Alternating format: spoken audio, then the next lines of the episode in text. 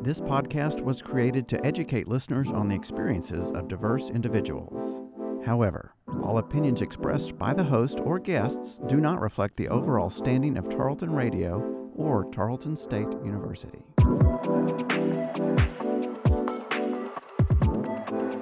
Hello, everyone, and welcome to Making Space, the Diversity Dialogue, and I am your host, Cole.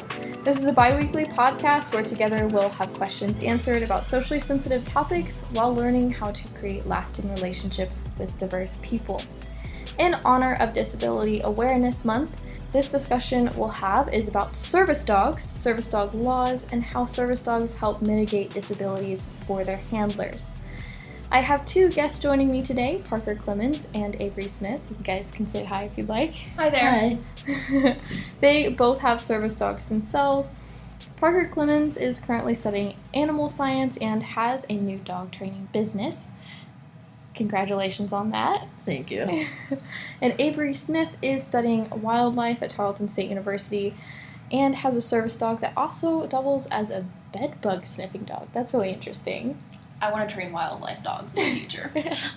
That's very cool. We could have a separate thing about that. That'd be really interesting. Uh, I think we're going to go ahead and start off with our vocabulary. Now, the first big one is what exactly is a service dog? I would say a service dog is a, well, I'm going to broaden this up a little and say a service animal is a task trained animal to mitigate a single person's disability or disabilities. Yes. All right, can Yeah. we go over just what mitigate means? To help with. Yeah, to help to lessen the strain. Yeah. Really, to me, service animals are task trained animals that just help disabled people live a more normal life, as normal as it can get. To right, to live it to the quote unquote qualify for a service dog, your disability has to impede. Upon daily activity. Yes. And so your service dog helps aid in those activities. Right, like going to the grocery store. for Yeah. Okay.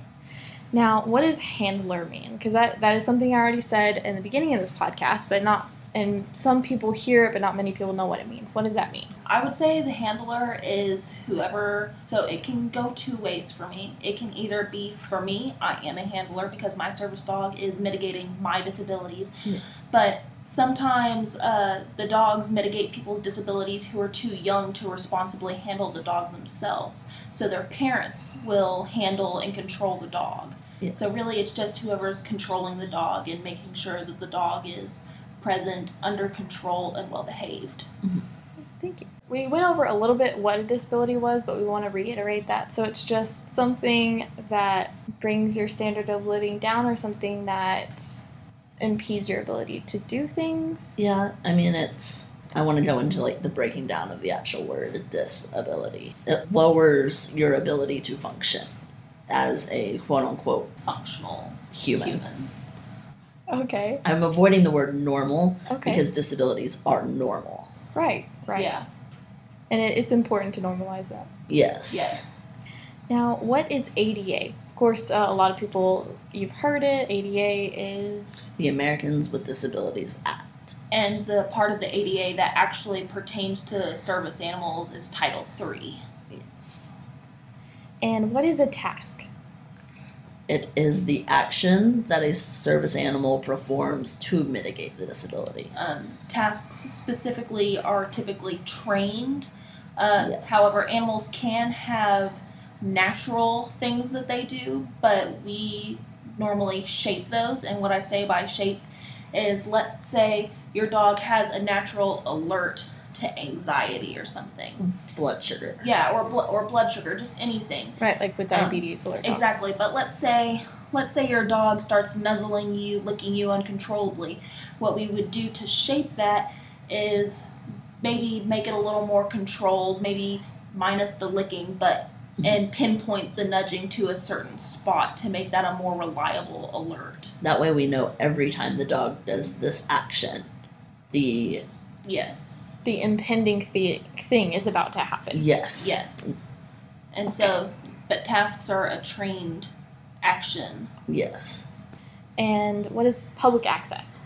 Going to Walmart, uh, going anywhere that people can go that you can't typically take your pet. So any kind of store, um, a lot of theme parks, movie Restaurants. theaters, restaurants. But So- it's the part where it, somebody with a service dog, a disabled person with a service dog, is legally allowed to go in public where they normally an animal wouldn't be allowed. yes, Okay. So basically, any place that's not pet friendly. Yes, As long as it's not like a kitchen or somewhere that it changes the function Yes. of the business. Okay, like Yeah. pools. Like they can't go in pools. yeah, they're not Yes. service animals are not allowed in pools. Yes, they can be around the edge of the pool Like the and deck. stay near you, but they cannot come in the water. So any Yeah. private residence is up to the. Any private residence Yeah. is up to the owner of the property. Yes. All right. So now we're gonna zoom into the history part of this podcast. So, canine companions have been around for thousands of years. As you may already know, the modern dogs descended from crossbred domesticated wolves somewhere in Europe, although the exact location is highly speculated, but there have been research done and it's, it's going to be in the Europe area. And why humans started domesticating wolves and breeding them helps set up our discussion. Not only were humans seeking compassion, they were also seeking uh, ways to assist them in their everyday lives. Yes. That be hunting, game retrieval, herding livestock. Guarding, Protection. protecting. Right, right. Sending messages. Yeah. And now the first service dogs related to disabilities were guide dogs for visually impaired individuals in Germany around 1750. Yes. And the first service dogs came to America in 1929 ish, and they were seeing eye dogs as well. I believe the name of that uh, program was the Seeing Eye. Mhm. And the ADA's latest revision of the laws for service dogs came about in 2010, and I'll go ahead and link in the description that website and some frequently asked questions for you guys. Now, modern day service dogs can assist with a large number of disabilities from mobility to psychiatric, um, and we're going to go ahead and talk about that in the tough questions portion. Let's go ahead and just get started with that. Um, what is the difference between a service dog, a therapy dog, and an emotional support animal? Because plenty of people try to interchange those words, and they do actually have different meanings. Yes. Do we want to start with therapy animal? Yeah, let's start with a therapy therapy animal. So a therapy animal is a dog that has typically gone through a program, some kind of training program, to assist and bring joy to many people on different itemized trips. So they may go to a hospital, a nursing home, a, a school School. during finals or something. Yeah. Okay, so like the there's a an advertisement going around of this dog in a hospital. That's gonna be like a therapy dog. Yes. Yes. And then uh, an emotional support animal. too? An emotional support animal is an animal that is for one person, um, and the person is disabled, but the dog is untrained. Yeah. It does not, or the animal that Mhm. does doesn't do it perform any task. And does not have public access. It just brings its presence brings comfort. Yes. And then a service animal, at least in the United States, Yes. is a a domesticated dog, so it can't be a wolf or a coyote mix. A domesticated dog breed, um, or a miniature pony that is yeah, miniature horse Yes. that is task trained to mitigate a single person's disability. Sorry, the reason I made the distinction between pony and horse is I- because it it has to be Yes. a breed. It has to be a horse. Yes. Ponies are not allowed to be. They are two different things. Yes. Sorry. Why do you think there is just dogs and just miniature horses? Um, horses are the miniature horses were, are definitely for people who need a larger dog. Yeah, Um, so uh, typically dog breeds don't, I mean, dogs only get so big while also still maintaining a really desirable work drive, which is basically the desire to actually move around, do things, and work for you. Uh, also, miniature horses just live a, a really long time, and for people who can't handle having to have a new partner every Seven ten, years. yeah, seven to ten years, a, a miniature horse would While be a great option. people like me and Avery, our dogs get five to seven years old, we have to retrain a new one. And somebody with a miniature horse can have a um their working span can be 25 30 years It's a long time. yeah so while we Yeah. may have 8 to 10 service dogs in our lifetime people with miniature horses can get two maybe two and a half if they end up needing the one later on Yeah. Okay. All right, so let's move on to the next question. That was a good discussion. I liked that. Um, what uh, animals are allowed to be emotional support animals? Emotional support animals can te- can technically be any species or breed. Um, just keep in mind that these animals do not have public access rights um, because clearly, if your emotional support animal is a goose, uh, birds lack the ability to be potty trained physiologically. They cannot control it. yes So they're not allowed public access rights because they can spread disease. Rabies vaccinations do not work on them, and several other things. yes So it's very important that cleanliness and hygiene is active. yes service animals are kept to extremely high standards of cleanliness Yes. Like if you go in the mud or something before you go into a store, you're likely not going to go into a store. no Yeah. you, you go home and you I mean, I bathe can the dog I can think of an exact example. Um, we went to a park one day, and the park had a pond. The dogs got in the pond, got muddy. I wanted to go to a store, but I couldn't go into the store, so I actually made a quick run to the pet store to wash and bathe and groom and dry him so that I could go into the store. It seems like it takes a lot of work. Yeah, Yes. they're not. They are They're very not- large responsibilities. And they're and while while you can have a service dog in a sling or something for for some alerts and tasks, um, they're they're not a dog that you just keep in a purse to look pretty. Yeah. They are medical equipment. Yes. Let's go. All right.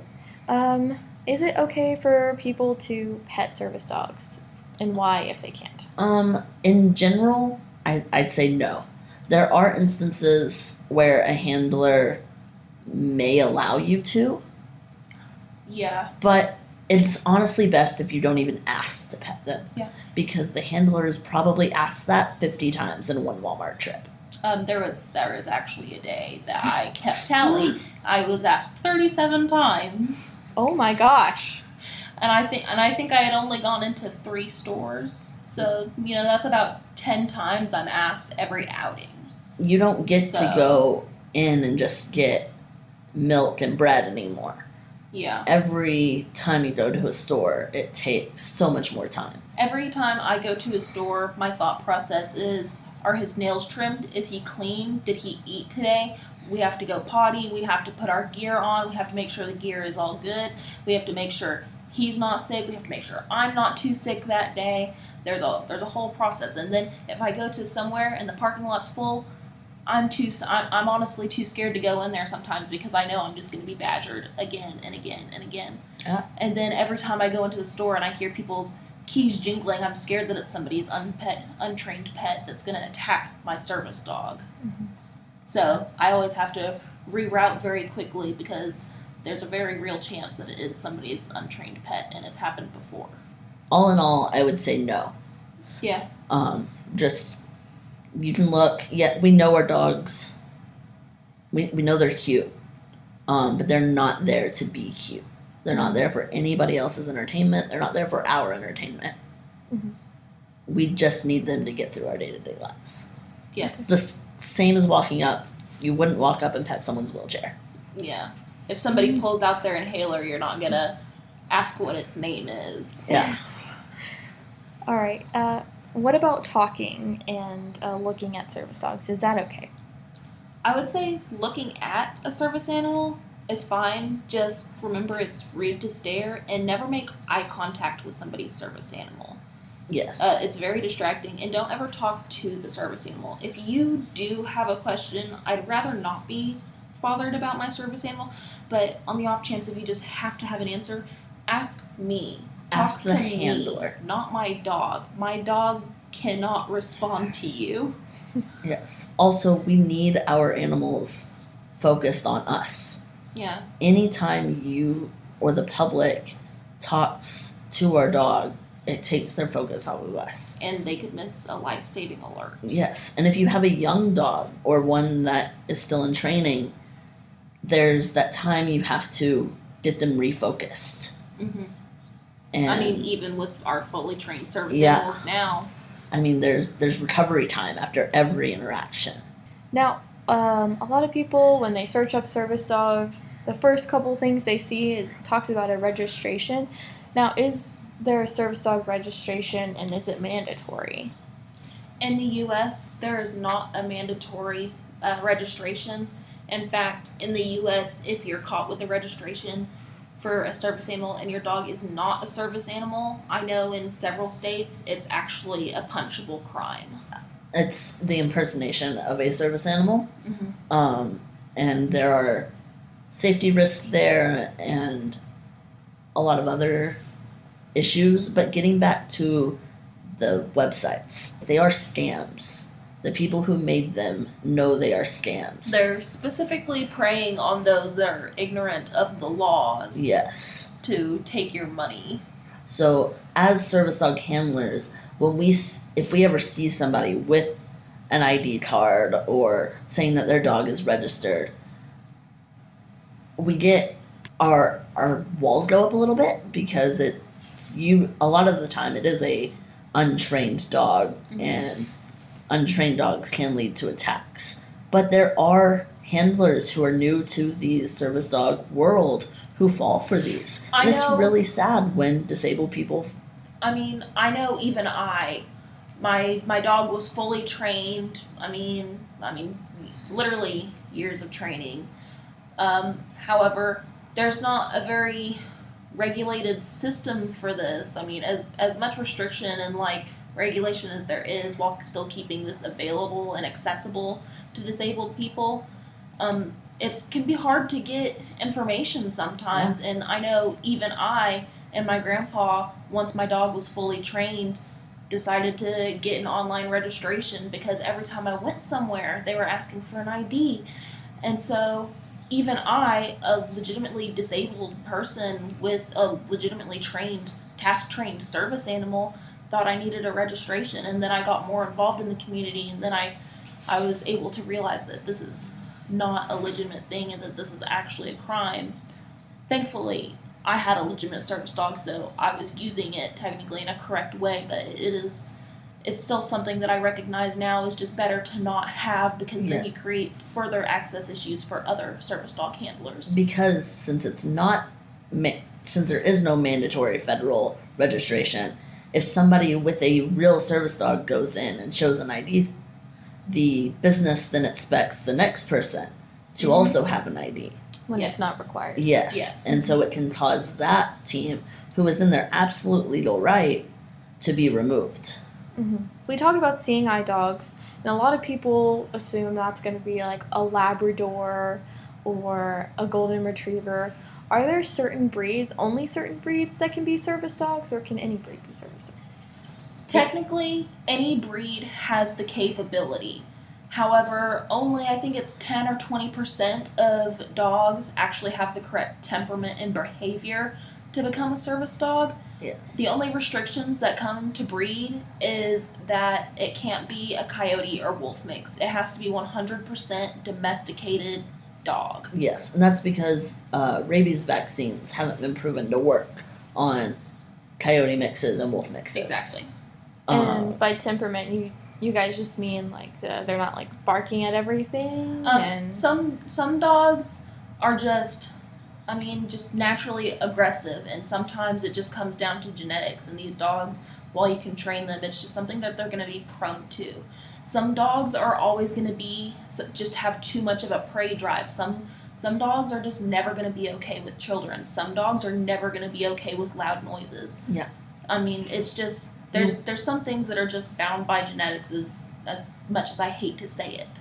Yes, there there's a reason in the service dog community, which is basically just people who are disabled who are all online. A ton And- of disabled people that have gotten together online to, to have a better sense of community. Facebook groups. Yes.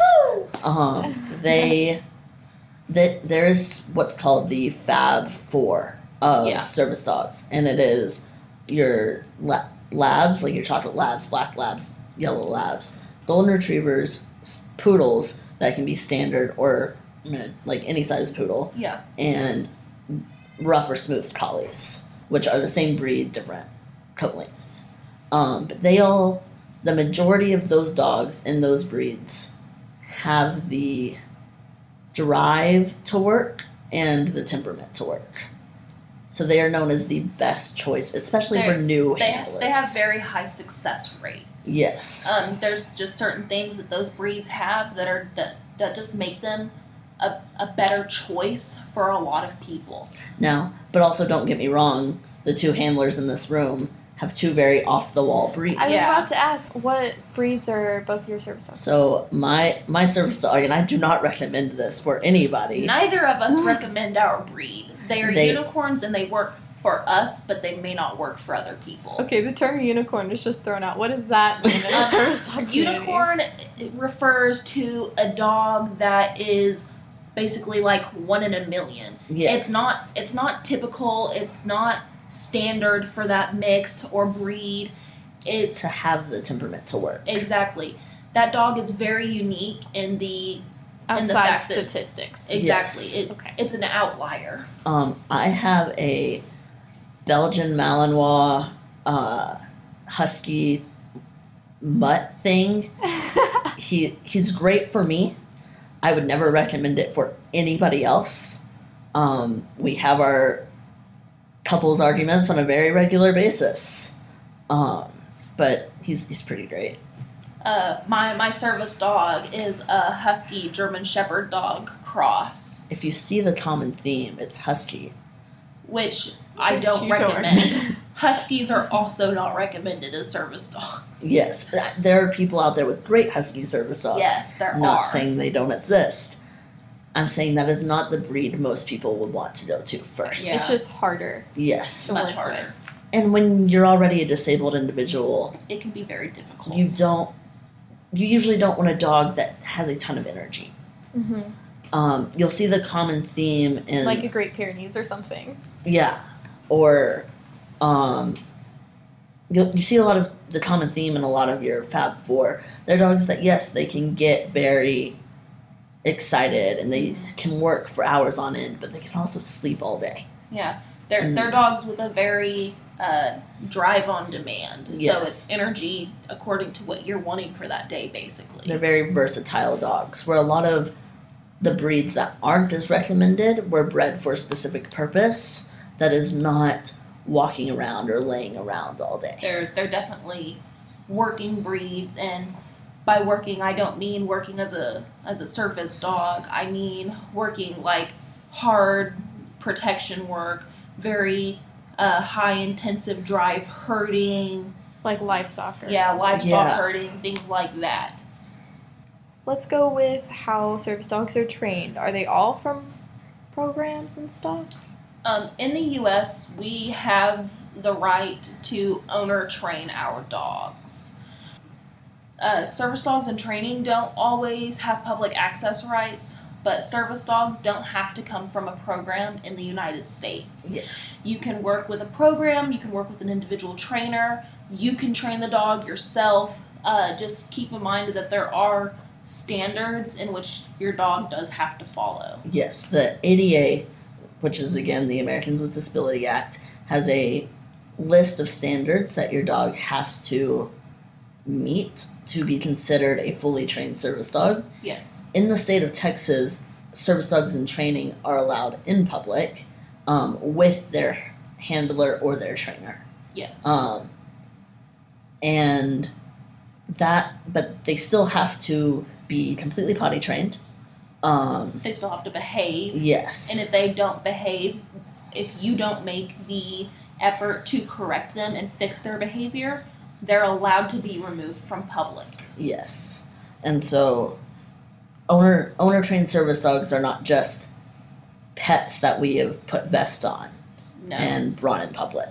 um, program dogs are still very trained and still very well behaved dogs, but I've actually noticed quite a few owner handler trained dogs typically have um, better behavior because we typically stick with our dogs' trainings. Whereas program dogs typically come out of the program fully trained, they'll do really great. But a lot of the handlers that they're placed with are unfortunately, you know, they are disabled, but they don't have the knowledge or experience to keep up with that training all Yes. the time. We this is just a theory. Yes. We also, as owner trained service dog handlers, do not have a program's name backing us up. yeah. So our dogs have to be at the top of their game all the time. Yes. Because we can't say, or we don't have vests that say, uh, canine, dogs com- for the blind. yeah, or canine companions for independence. Yeah. Um, it's our name on the line. Now, since you mentioned vests and we mentioned gear earlier, is it required for service dogs to be labeled as service dogs on vests or collars or leashes or whatever? No. Not in the United States. No. Um, So why do you? I see I see plenty of service dogs with vests Um, and everything. So it really kind of varies. For us, I know I have a couple of mobility tasks that require equipment that cannot be done without equipment. However, having something on my dog that labels him as a service dog, a task trained service dog, an assistance dog, however you want to say it, just not an emotional support animal. He is task trained. Mhm. But um, it just makes access easier. It seems like anytime I try to go into some place with him without gear, I have a lot of access issues, and they typically don't believe me that he's a service animal. And then I have to pull out my little pamphlet that has my rights listed and the ADA hotline. So it's just it's just one of those things that sometimes just makes things easier and gives a more professional look. also, and this is sort of almost goes against the professionalism. There are a lot of young handlers, and even not young handlers, that enjoy dressing up their dogs, like getting Even cute. I do. I mean, yes, I dye my service dog's fur. I was about to say your dog is pink. Um, With our- safe with safe yeah. dye, I want to mention yeah, that. it, it's it's an animal safe plant based dye. I use the same thing on me as I do him. We typically match. Right now, we're both pink. Uh, we were both blue. it's it's great to see. so Um, but we, our, our dogs are allowed to be fun, and so, and gear can be fun, and so Yeah. that that's that's a big part of it. Um, you can get different colors. You can get bright colors. one of the ways I often explain it is if somebody can have a blue painted wheelchair with fun little things hanging off and stuff, and or glow sticks on their wheelchair. Why can't I have a fun vest? Why can't I dye my my my medical equipment's fur to personalize him more to my my wants and things that just make me happy because he is with there with me every day and while he's not a fashion statement Sorry about that, guys. That sorry that is the dog's service getting a little dog. restless. um, you know, it's just something. It it makes it more pleasing to me to have medical equipment that not only helps me but also helps express who I am to the public. Yes, but to to recap, no gear is not required or anything like that, but it is useful. It's helpful. Mhm. um, whether it be a mobility harness that you can hold on to so your dog can help you um, move around, or a guide harness uh, so that they, where guide dogs can help their owners navigate. Now, let's go back. We mentioned uh, public access a little bit before, and we mentioned kind of the struggle and some of the frustration. But a lot of people want to know why service dog handlers are so angry all the time. Um, I promise you, we're not mean. it's a lot of times when I go out my day, I don't start angry. Um, I'll start off. So maybe sometimes people will ask me, "Hey, can I pet your dog?" and I'll and I'll say no. I personally always say yes if it's a child that asks because I take that as a really good moment to educate the child on what a service dog is and that they're working and they're really important and to not bother them next time. but that that's just me. We don't typically start angry, but there's only so many of those interactions that can happen before we just want to get our carton of eggs. And then um, the majority of our interactions, people do not ask our permission. They just think, oh, cute puppy, and run up and grab, or I've had somebody pick up my service dog. Um, thank gosh my service dog is well trained and behaves correctly because if that was not a well trained dog, that dog could have attacked that person and bit their face off. But there's he is you know, well trained, though. yeah. But you know, there's there's only so many interactions we can go through before we just want to live our lives and get our chores done too. Yeah, it's also we, we are disabled.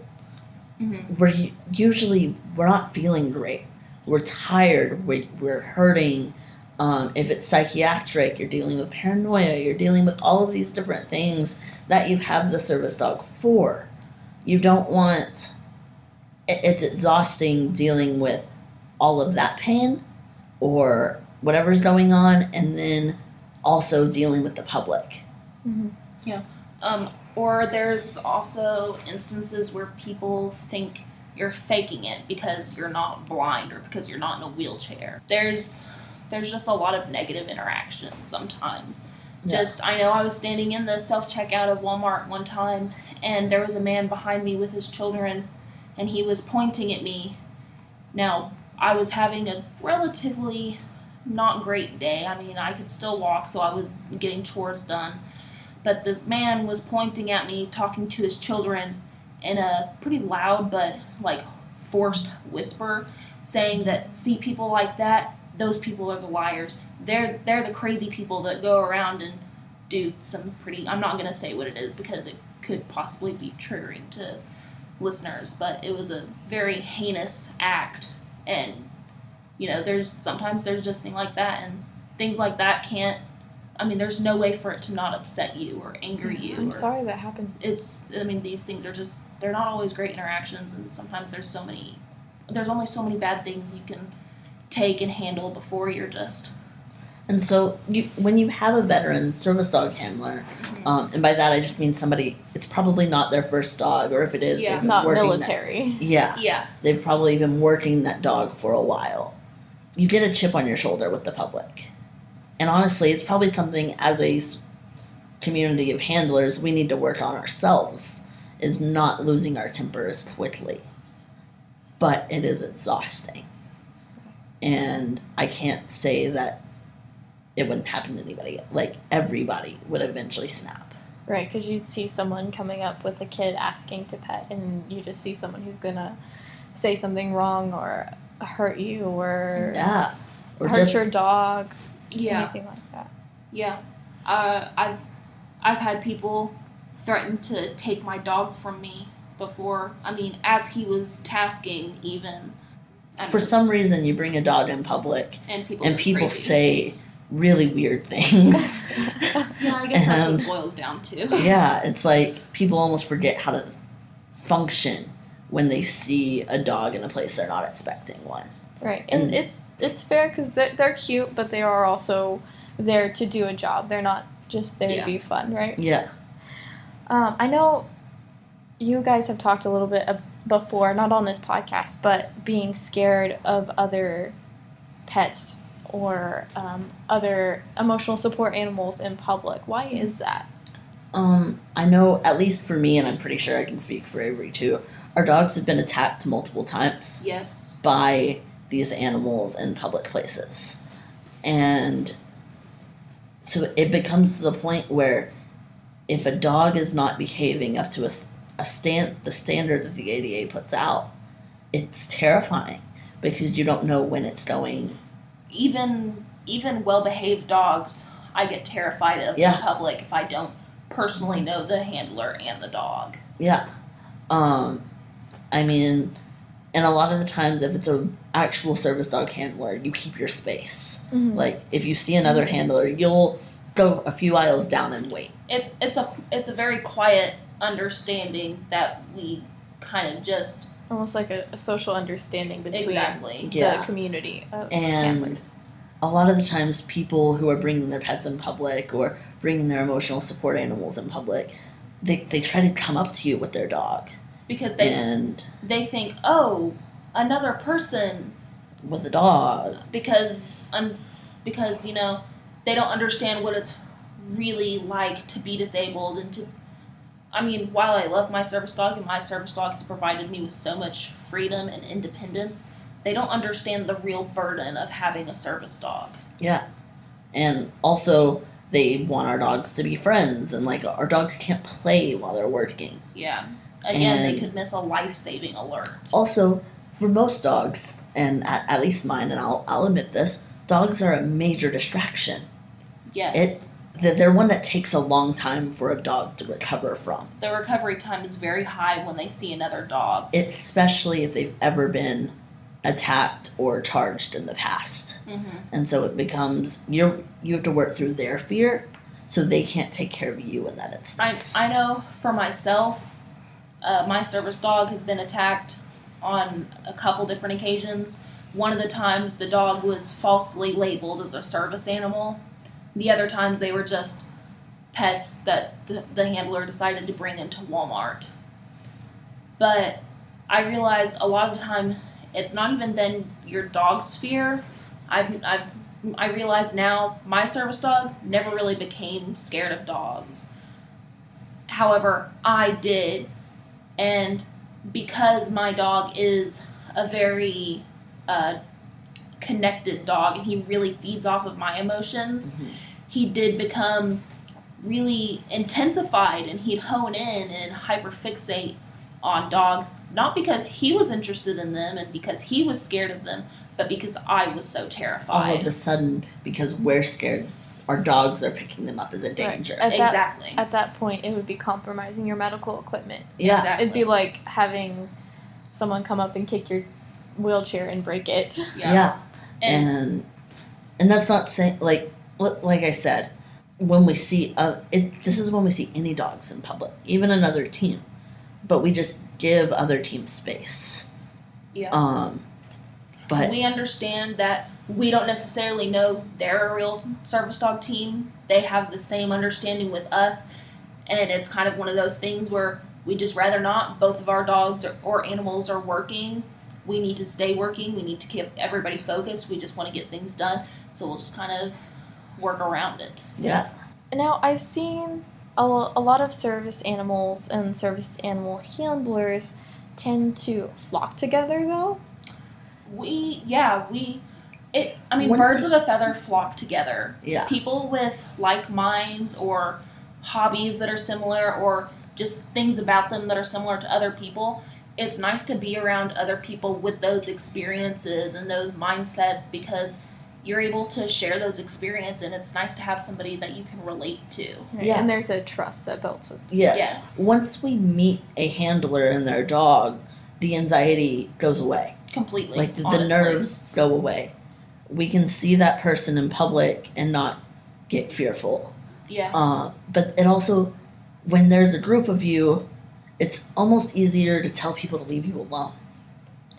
sometimes it's- i think it's too easy um, like i know when i'm with just like one or two service dog handlers things typically go pretty well there was one experience though where i went to a meetup and some of the handlers got in my opinion a little too vocal and a little too forceful about things with with the public i mean that's just my opinion but it definitely does make it easier to just stand up for yourself Yeah, when you're when you're not the The lone wolf. so to Yeah. speak. Mm-hmm. and, but when you have two or three other handlers with you, they also they they understand.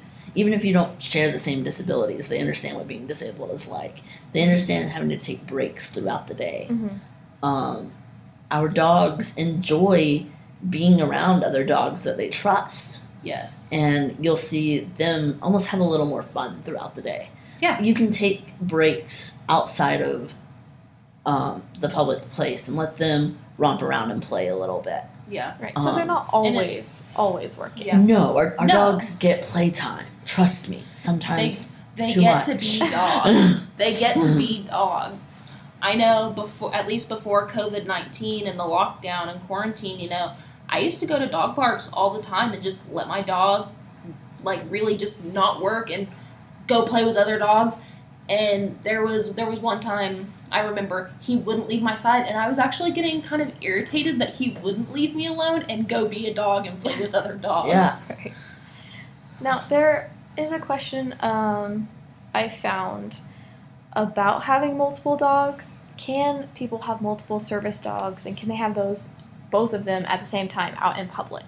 Um, so there's this thing called tandem teaming, and it means when you have more than one service dog. In the U.S., you're allowed to do this, but the service dogs have to do different tasks. They have to have they have to mitigate different things. So if you have two dogs and they both only do blood sugar alerts, then you're only really supposed to have one of those dogs. Unless you were training the successor. Yeah, unless the other one is in current training or something yes. like that.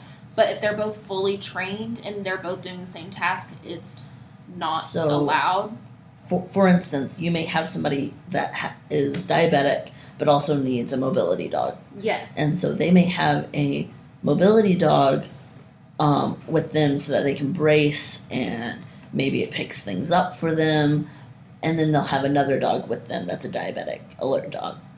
And that is completely legal and allowed. Yes. Um, also, if, like in a few years, when I get my next dog, I will take my current one out in public hmm with my younger one because dogs do learn from each other. Yes, I, I know. I'll be doing the same thing. In fact, Yeah. I think we'll probably be doing that around the same, Same time, time. even. Our dogs are the same age. So, we didn't mention this earlier, but I wanted to cover it. Hopefully, I only got two about two more questions for you guys. But this one is, what disabilities can service dogs help with? Oh, Oh, there's, there's, a so many. there's a, a nearly infinite list. Can you all give Um, some examples? Of course, we can start out Yeah. stereotypically Um, and go people who suffer from vision loss or they're blind, loss. um, like people who are hard of hearing, veterans with PTSD. Yeah. Not saying that PTSD is only for veterans because there are people. just so I'm I'm pretty open with my disabilities. Uh, I have CPTSD. I have uh, POTS, which is postural orthostatic tachycardia syndrome, and then I have a couple others. and POTS is something to do with the heart. Yeah, uh, POTS messes with my heart. Yeah, when I go from standing up to laying down, too much exercise, it messes with my balance, my heart rate especially, um, and it can lead into other things. And it's manageable, but it's uh, I I am disabled by it, and my service dog does have some tasks that pertain to it. where And those aren't visual, so it's not something of you course, can really go these- off visually. These are not something you can look at me and go, oh, this person clearly has this disability. Unfortunately, it's not like I'm I'm blind, and even a lot of blind people, you can't always tell that they're blind. Yeah, because not every blind person Yeah. is one 100 the majority of blind people do not have full vision loss Yeah, and a lot of time it's not cataracts where there's a graying or silvering Yeah. of the eyes. A lot of times it's something just genetic, and you just Yeah. can't see it. Something didn't form right, whatever it may be. Um, um, But basically, you know, we're not an amputee in a wheelchair. You can't see our leg is gone, therefore we're clearly disabled or whatever. where you know, it some doesn't work like that. like the disability because I have what's called a multi-purpose service dog. yes, we um, both do. I have psychiatric disabilities. Um, one of them being I am autistic, and I then there's a, a long list of others that I I'm not super open about. okay, Um, that's fine. and then I also have some physical disabilities, which I also don't talk about. um, but he tasked for both of those, or all of those. Um, I was trying to think of more, because because the question was, what disabilities can they help with? Yes. If we want to get into psychiatric, they can help with anxiety, autism. Um, Anxiety being something that a lot of people have anxiety, but feel anxious sometimes. or feel anxious or stressed, but this level of, of anxiety is debilitating Yes. and keeps you from doing uh, things that uh, non or abled bodied people could do. Yes. Um, again, a disability being a condition that stops you from being able to perform all aspects of life. You can have an ESA for anxiety, but that anxiety may not debilitate you completely from going to the grocery store. Yeah. Yes. I'm talking more, um, you'd have to have like very serious generalized anxiety disorder. Yeah. Um, Or, one thing that I'm, I'm very open with people about this if you have debilitating social anxiety a service dog is not for you because it only draws more attention and more stress in social and social situations yeah. Um, I, I was gonna definitely wrap around to that because we were talking about all the disabilities that they can help with, and honestly, it's a ton. That it's it's too many to list. There is a, a huge list on ADA, and again, I'll uh, link the ADA.gov and the service dog frequently asked questions all in the description below for you, below for you guys. But what's different is that there are a there there are a select few disabilities that a service dog makes it worse. A, very large one of those being um, Social social, anxiety or agoraphobia. Um, And with agoraphobia is not being able to leave the house. house, yes, the fear of leaving the house, but it can also have a lot to do with like people seeing you. Yeah. Um, paranoia can make they can make it worse because you're when you have a service dog, you're the focal point of people's attention in public. Everyone's eyes are literally on you, so Yes. would Yeah. not help with paranoia, but does help with a lot of other different things. Yes. yes. This is going to be our last question for now. Thank you guys so much. Um, what rights do businesses have in regards to service animals? So businesses are allowed to ask us two questions. Um, and the two questions are need to be worded a very specific way Is that a service dog?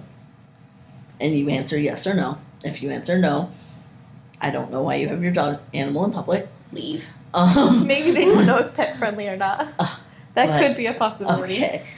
But the other, the follow up question is what task is it trained to perform? Um, and they cannot ask you to prove this.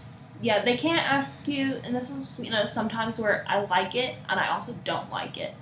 Um, but that's me as a handler, and each handler will have a different viewpoint on that. Yeah. but um, they they can ask what tasks it is, what the dog performs to mitigate your disabilities. Um, Yes. The dog. So the dog, let's say you're diabetic, so you, clearly you could say he does blood sugar alerts or she does blood sugar alerts. Um, if you're diabetic and you have a guide dog for for guiding, you know, a blind person or somebody with vision loss, and you as a diabetic do not have vision loss, that service dog technically cannot be a service dog for you, and it's Yes. it doesn't have public access access rights with you, and so you could be removed if they were able to prove that you had no vision loss, etc., etc. Yes. But Um, and if you decide to not tell them what tasks, you can be removed. yes. You have Uh. to comply with these. And it, I know that there's a lot of people who their answer to that will be, well, it's an it's a medical alert dog. Mm-hmm. You have to say what it's alerting to.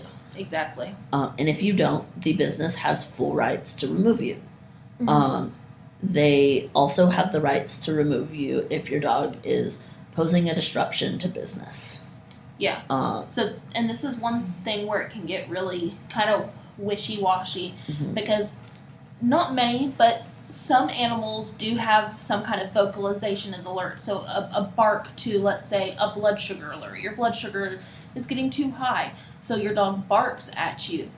Um, this is one of those tasks that is only so reasonable because while, yes, the dog is performing a trained task, the dog by barking is also causing a disruption to everyday flow and happening within Yes. public. because the ADA states that it, it never says that they cannot bark. It says they have to be under control.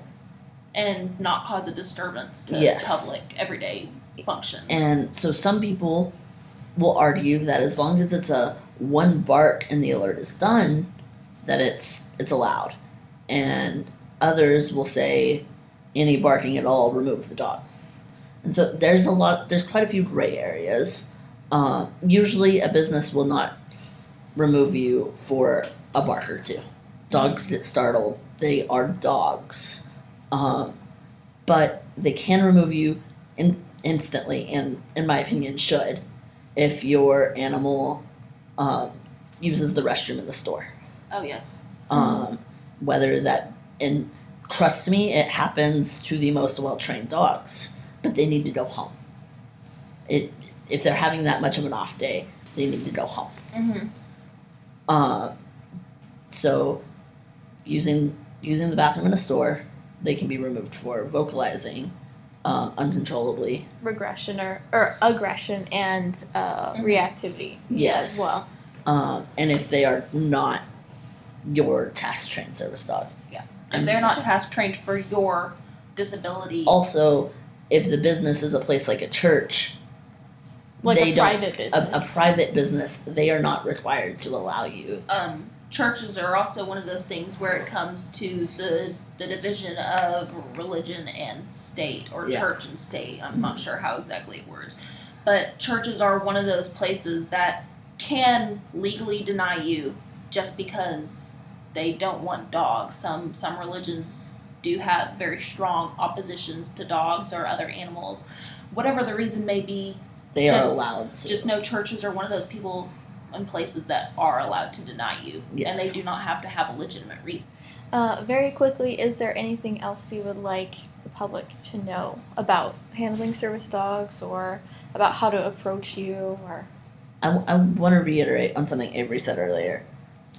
Talk if you are going to talk to me and my dog as a team. Talk with me. Talk with the handler, Yes, please. It is preferred if you just let us go on our let, let us go on our day. We just want to go home and binge on binge watch shows on Netflix, just just like you. just like you. But we just our medical equipment's fuzzy and cute. and another thing leading off of that is, you know, if you do initiate a conversation with us and it happens to be about our service animal, let's say for example, you ask what their name is, don't. First off, don't ask what their name is because a lot of people's first instinct after they hear a name, whether you want to admit it or not, is to repeat the name and quote unquote to just kind of test it out on your tongue. And a lot of that time it does distract the dog and the dog will look. Yeah. So it's just one of those things, you know, you can ask about the dog, just don't ask things that could potentially distract the dog, you Yeah. know. Don't say the dog's name, don't speak to the dog. Don't get upset if the handler doesn't want to talk. Yeah, I mean, Um, we have bad days. We have days where we just want to get our eggs. yeah, we definitely. and there are disabilities that cause uh, nonverbal Yes. yes, to happen. Um, there are. as somebody who goes nonverbal, Par- Parker and I are both on the spectrum and both go nonverbal. yeah, Thank you guys so much. Now, we went over a lot of information, and there are still plenty of questions, answers, and material out there about minority groups. And if you would like to learn more, or maybe you, we didn't cover something, uh, please follow us on our social media. That's at the Planet 100.7 on Facebook, Instagram, and Twitter. I think they also wanted to mention their Instagrams. uh, I'll just have her put mine in the description. Uh, Alright, I will both of put our Instagrams will be in the description. if you yes. have any questions, Ask, message, yeah, whatever. if you ask something online, It's much easier for them to answer if you do go through their social media just because they're used to people asking them questions there. And Yes. as much as we don't like being asked things in public, we love educating people and helping people understand and learn more about service animals. Thank you so much uh, for joining us on this week or this month's episode of Making Space. Until next time, folks, be safe out there.